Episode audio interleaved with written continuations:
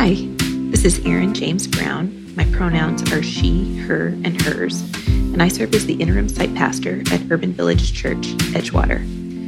Urban Village Church does bold, inclusive, and relevant ministry for people who were traumatized by church, people who feel overchurched, and even the non churched folks. If you identify with any of these signifiers, we're so glad you're listening. Would you consider helping us continue this Jesus loving ministry in and across Chicago and over the internet? You can make a generous recurring gift by going to our website, urbanvillagechurch.org backslash give. And thanks for helping us with your ears, actions, and dollars to build up God's kingdom on earth as it is in heaven. And now, here's the latest sermon. For today's verse, we'll be looking through Luke 9 51 through 62.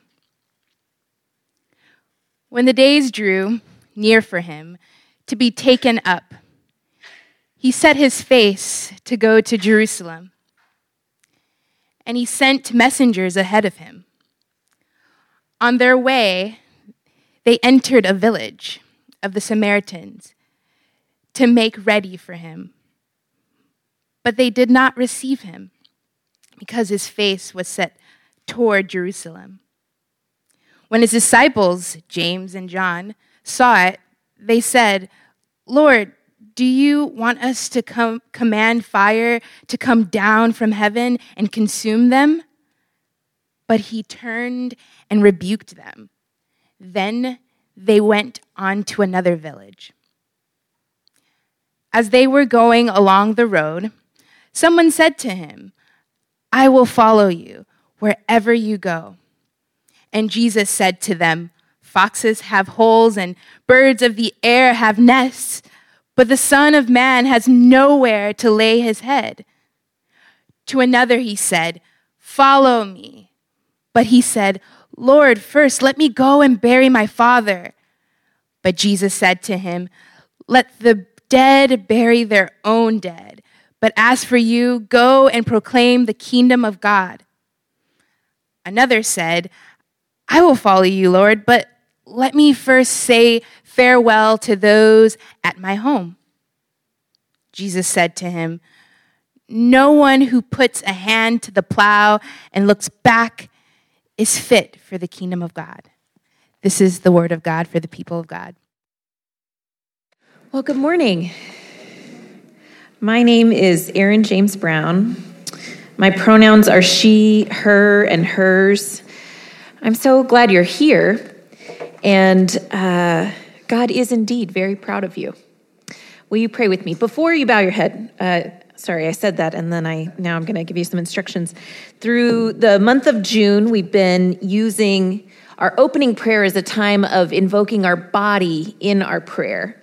Uh, this is one of my favorite ways of connecting with God. Maybe I'm a kinesthetic learner. Maybe I uh, just carry a lot of stress in my body. And so I use this spiritual practice as a way of releasing and opening myself up to God. And so I've been sharing that with you all. So join me. You can stay seated, but just take your hands, kind of look at them. How do they feel this morning? Are they a little bit sweaty like mine? You can keep your eyes open, fixed on your hands, or you can close your eyes and rest them. But take those fingers of yours and stretch them a little wider. Feel the webs between your fingers kind of itch and stretch. Feel your palms open, prepared to receive from God, but also prepared to give, to share. We pray, God, the world desperately needs to hear good news from you. Hope is fragile, compassion is under threat. And you, God, call us to continue to be disciples following after you moment by moment. Because today we follow after you with vulnerability and earnestness prepared to share the good news that God, you have created and are proud of what you have created. whom you have created. So give us thoughts to share, words to share, and actions to share that good news with others who so desperately need to hear the good news that we have found in Jesus. And now, church, I invite you to take those same hands, place them over your heart. This is a posture of devotion. God, we belong to no one else. We are your people, and you are our God. We are yours. We are yours. We are yours. In Jesus' name we pray. Amen. This morning um, is not on the church liturgical calendar, but it is on the UVC liturgical calendar as one of the best days of all church days, one of the highest of holiest days. Uh, Pride Sunday is a day where we shorten our service just a little bit so that we can worship the God who celebrates what God has created here.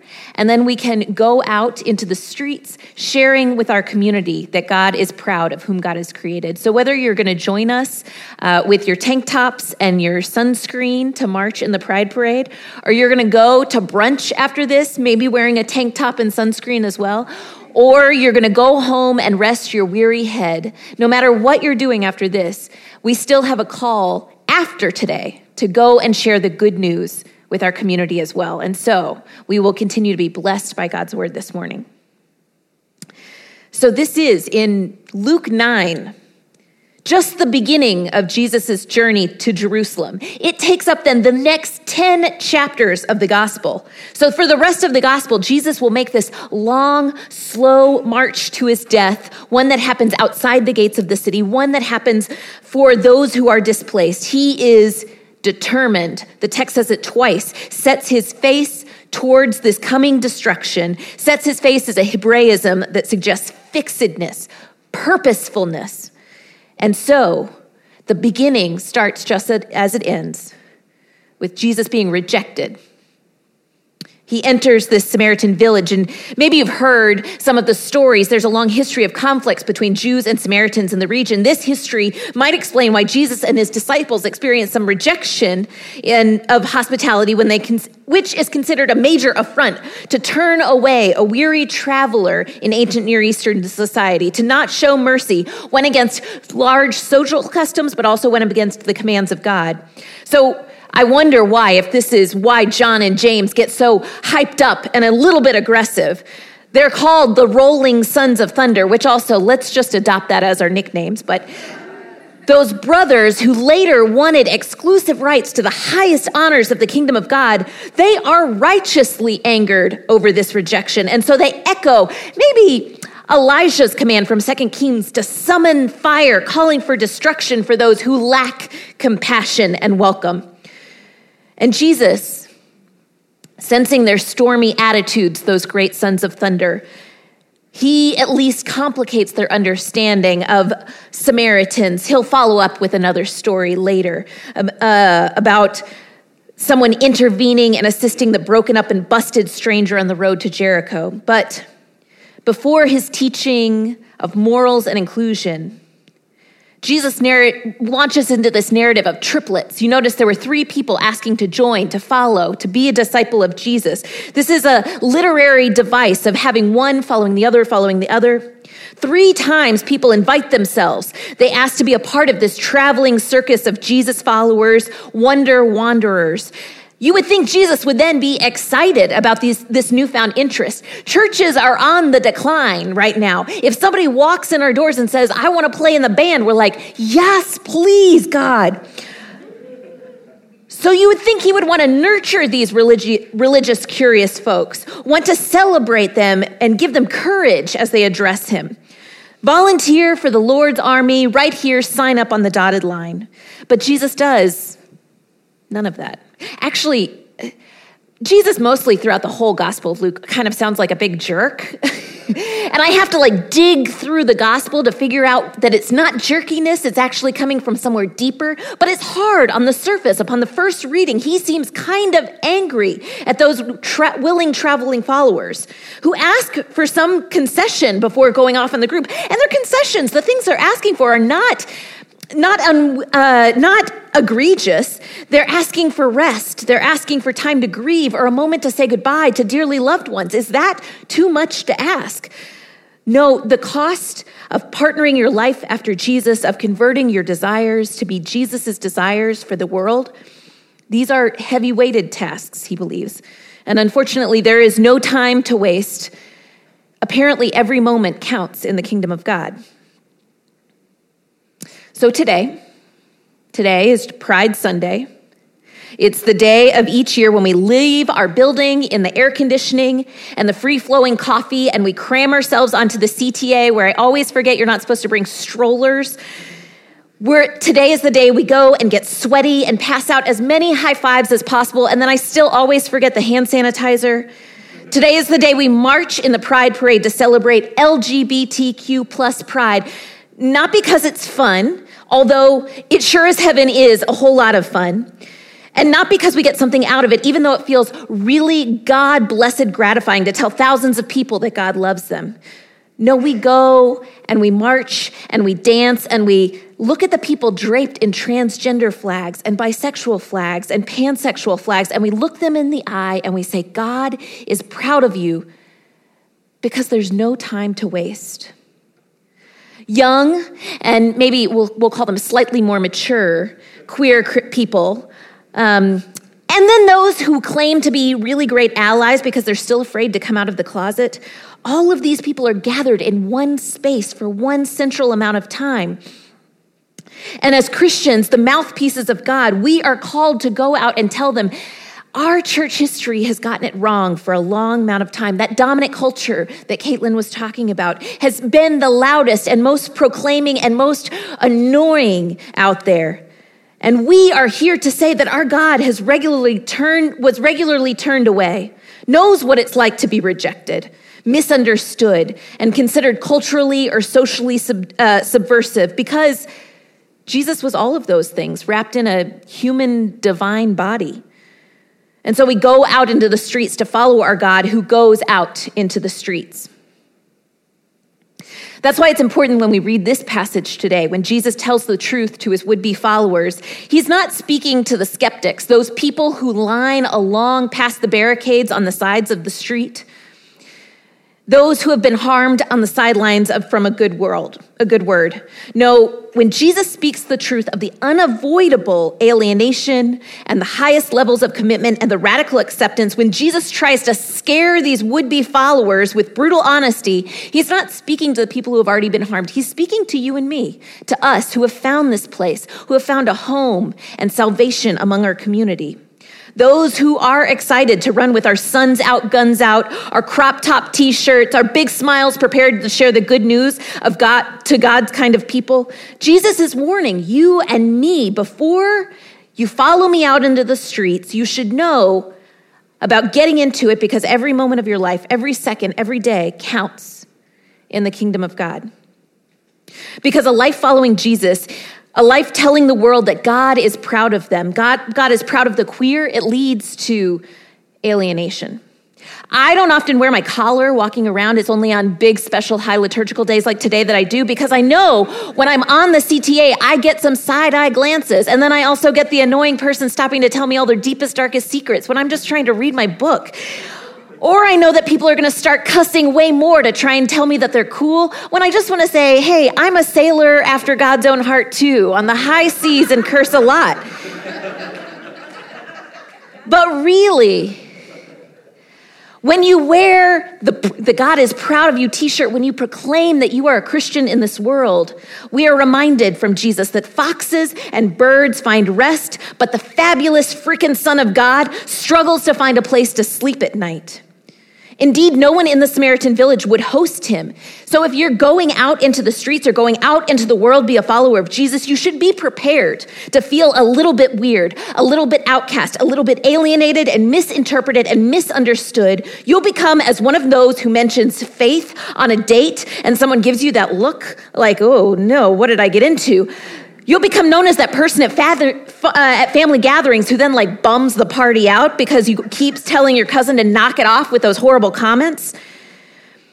You will be caught caring for the queer because God cares about who God has created. And caring is a slippery slope.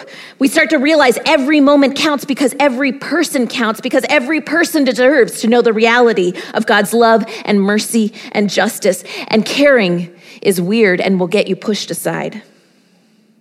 You have to be warned that following Jesus means radical commitment to speaking up and speaking out. The dead must bury their own dead because there are already people who are dying. There are people who are dying from AIDS related diseases and illnesses because they can't afford to get a hold of PrEP, let alone know that PrEP exists. There are those who need help more so, more, there are more people who need help with their own burial. So we want to create systems to help those and then even prevent more death, is what we are called to do as Christians. We want to create systems and structures, and every moment counts for all these systems and structures because we live with the threat of gun violence and we live in, a, in the anxiety of just going to clubs and movie theaters and concerts, but also just walking down the street Every moment counts when veterans return from the harsh and painful realities of war only to be denied access to health care and meaningful employment, leading to their lack of resources and death. The dead must bury their own because people are suffering from mental illness without an advocate to remove the stigma of medication or treatment or simply living a life, a life when life feels hard. So every moment counts. Being human means every moment counts. Every moment counts when migrant children are separated from their loved ones and go without proper care because every moment counts to that child.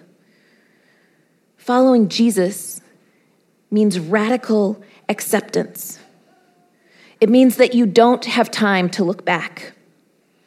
Jesus says, you don't have time to look back. You don't have time to second guess if God is proud of you, to wonder if the truth that God says about you is real to second guess the power of your testimony and whether uh, your willingness to share honor- honorably and vulnerably and honestly. The stars, I have to tell you, will never align for the perfect time for you to share your testimony, to extend the perfect invitation for people to come to church. There will never be a really opportune moment to perfectly rebuke the hater who spouts the truth of God with a capital T while offering the love of God with a capital L O V E.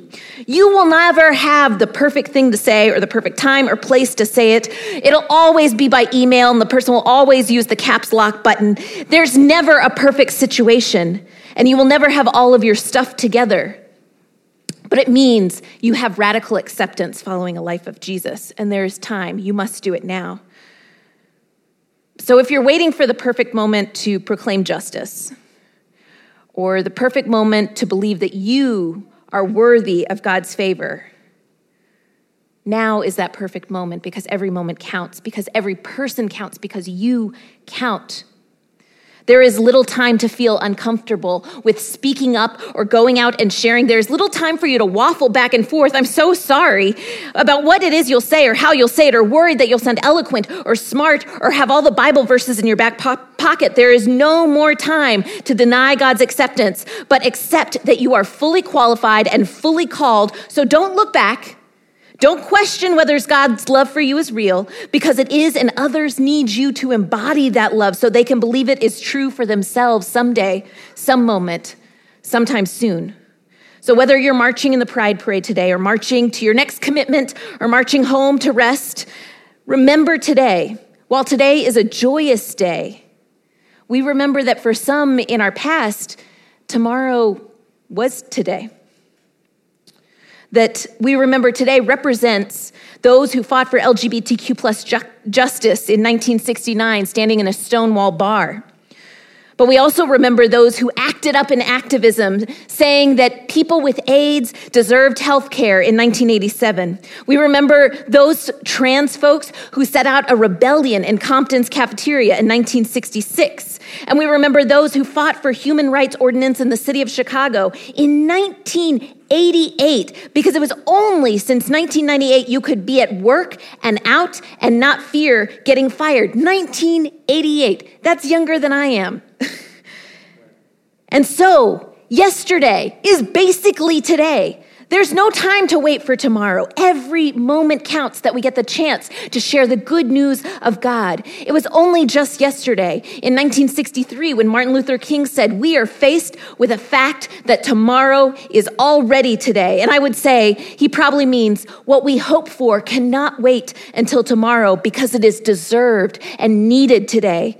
Martin said, We are confronted with a fierce urgency of now. In this unfolding conundrum of life and history, there is such a thing as being too late. So there is no time for apathy or complacency. And then I would add, there's no time for judgment or self doubt or fear. It is a time for vigorous and positive action. So every moment counts because every person counts. That means you count, you matter. And God is counting on you to go and share that message with a world that needs to hear it. Will you pray with me? God, this moment is so precious because we are not guaranteed the next moment. And yet, God, you have given it. And so we feel called to share with others the good news that you have shared with us, that you are proud of what you have created that your love abounds, and that there is enough for all. And so, God, we go forth from this place prepared to share, prepared to stand up and speak up, prepared to smile and high five and wave, but also prepared to invite and welcome and celebrate. And so, God, we share of our bodies and of our brains and our minds and our hearts with a world that deserves to hear from you. Every moment counts. Give us the courage to embrace this moment and share your good news. It is in Jesus' name that we pray. Amen.